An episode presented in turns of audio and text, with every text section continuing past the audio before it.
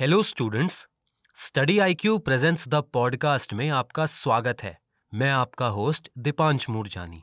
The podcast के पिछले कुछ एपिसोड्स में हमने पार्लियामेंट से रिलेटेड इंपॉर्टेंट प्रोविजंस को समझा था, जैसे मोशंस सेशंस एटसेट्रा तो जो भी हमारे नए लिसनर्स हैं, वो हमारे पुराने एपिसोड्स को सिर्फ़ यूट्यूब पर ही नहीं, बल्कि सभी ऑडियो स्ट्रीमिंग प्लेटफॉर्म्स पर भी सुन सकते हैं, जैसे Spotify Hubhopper Apple podcast etcetera आज के डिस्कशन का टॉपिक है different bills proposed in parliament sir bills के डिफरेंट टाइप को समझने से पहले, हम ये जानना चाहते हैं कि एक बिल किसे बोला जाता है।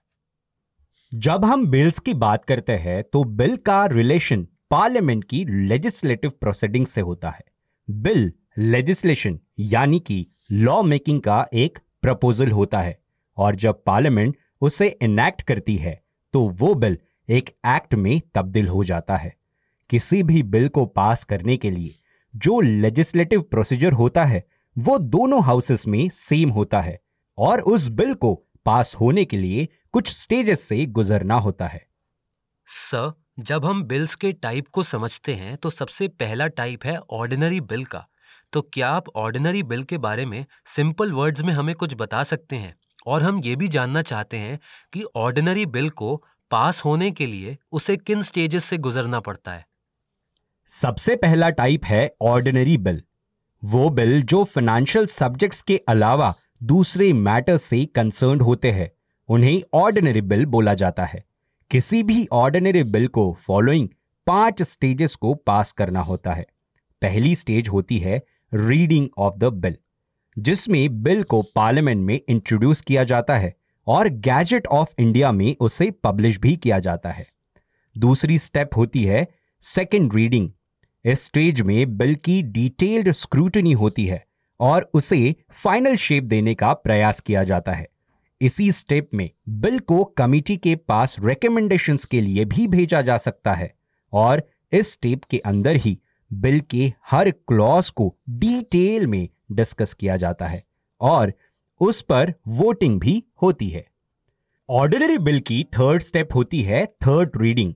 इस स्टेप में अमेंडमेंट्स अलाउड नहीं होती, लेकिन जब बिल को एक्सेप्ट किया जाता है या फिर रिजेक्ट किया जाता है तो उसके अंदर पर डिबेट्स होती है।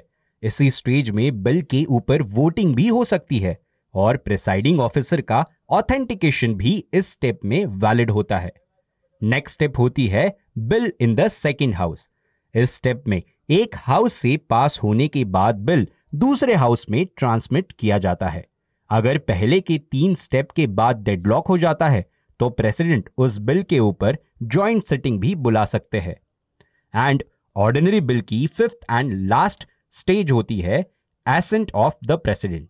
इस स्टेप के अंदर जब पार्लियामेंट के दोनों हाउसेस बिल को अपनी सहमति देते हैं तो उसके बाद वो बिल प्रेसिडेंट के एसेंट के लिए जाता है। प्रेसिडेंट के पास ये पावर होती है कि वो उस बिल को अपना एसेंट प्रोवाइड करे या फिर उस बिल को होल्ड कर ले या फिर उसे रिकंसिडरेशन के लिए भेज दे। अगर प्रेसिडेंट अपना एसेंट दे देते हैं तो वो बिल एक एक्ट के अंदर तब्दील हो जाता है। सर, बिल्स को स्टडी करते टाइम स्टूडेंट्स को अक्सर पब्लिक बिल और प्राइवेट बिल में कंफ्यूजन होता है। तो क्या आप इन दोनों बिल्स के जो डिफरेंसेस हैं, उन्हें पॉइंट वाइज मैनर में एक्सप्लेन कर सकते हैं? हम पब्लिक बिल और प्राइवेट बिल के डिफरेंसेस को पॉइंट वाइज मैनर में समझेंगे। पहला डिफरेंस ये होता है कि पब्लिक बिल को पार्लियामेंट में किसी मिनिस्टर के द्वारा इंट्रोड्यूस किया जाता है। वहीं पर प्राइवेट बिल उसे ही बोला जाता है, जो कोई भी मेंबर ऑफ़ पार्लियामेंट जो मिनिस्टर नहीं है, वो इंट्रोड्यूस कर सकता है। दूसरा डिफरेंस ये है कि public bill government of the day, यानी कि रूलिंग पार्टी की पॉलिसी को रिफ्लेक्ट करता है। वहीं दूसरी तरफ़, प्राइवेट मेंबर का बिल ऑपोजिशन पार्टी के स्टैंड को भी रिफ्लेक्ट कर सकता है, या फिर किसी इंडिविजुअल के व्यू को भी रिफ्लेक्ट कर सकता है। नेक्स्ट डिफरेंस ये है कि पार्लियामेंट में पास होने की ज़्यादा चांसेस पब्लिक बिल की होती है। वहीं दूसरी तरफ़, प्राइवेट बिल के पास होने की प्रोबेबिलिटी बहुत ही कम होती है।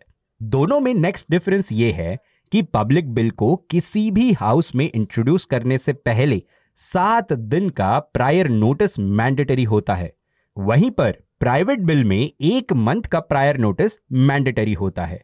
पब्लिक बिल को ड्राफ्ट करने से पहले ही सारी कंसर्न डिपार्टमेंट्स लॉ डिपार्टमेंट के साथ कंसल्ट करते हैं। वहीं दूसरी तरफ़ प्राइवेट बिल को ड्राफ्ट करने की रिस्पॉन्सिबिलिटी उस इंडिविजुअल मेंबर की होती है, जो उसे इंट्रोड्यूस करना चाहता है या करता है। लॉ डिपार्टमेंट के असिस्टेंस की पॉसिबिलिटी प्राइवेट बिल में बहुत ही कम होती है। नेक्स्ट डिफरेंस यह है कि अगर पब्लिक बिल को लोकसभा रिजेक्ट कर देता है, इसका मतलब रूलिंग गवर्नमेंट के पास लोकसभा का कॉन्फिडेंस नहीं है और रूलिंग गवर्नमेंट को इसी केस में रेजिग्नेशन भी देना पड़ सकता है। वहीं दूसरी तरफ़, अगर प्राइवेट बिल को रिजेक्ट किया जाए तो इसका मतलब यह नहीं होता कि उस प्राइवेट मेंबर को मेंबर ऑफ़ पार्लियामेंट से हटा देंगे।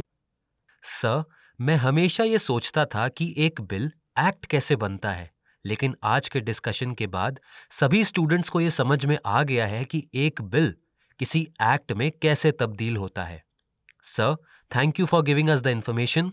Dear listeners, आज के पॉडकास्ट को हम यहीं पे कंक्लूड करते हैं। नेक्स्ट एपिसोड में एक नए टॉपिक के साथ हम फिर से आपसे कनेक्ट करेंगे।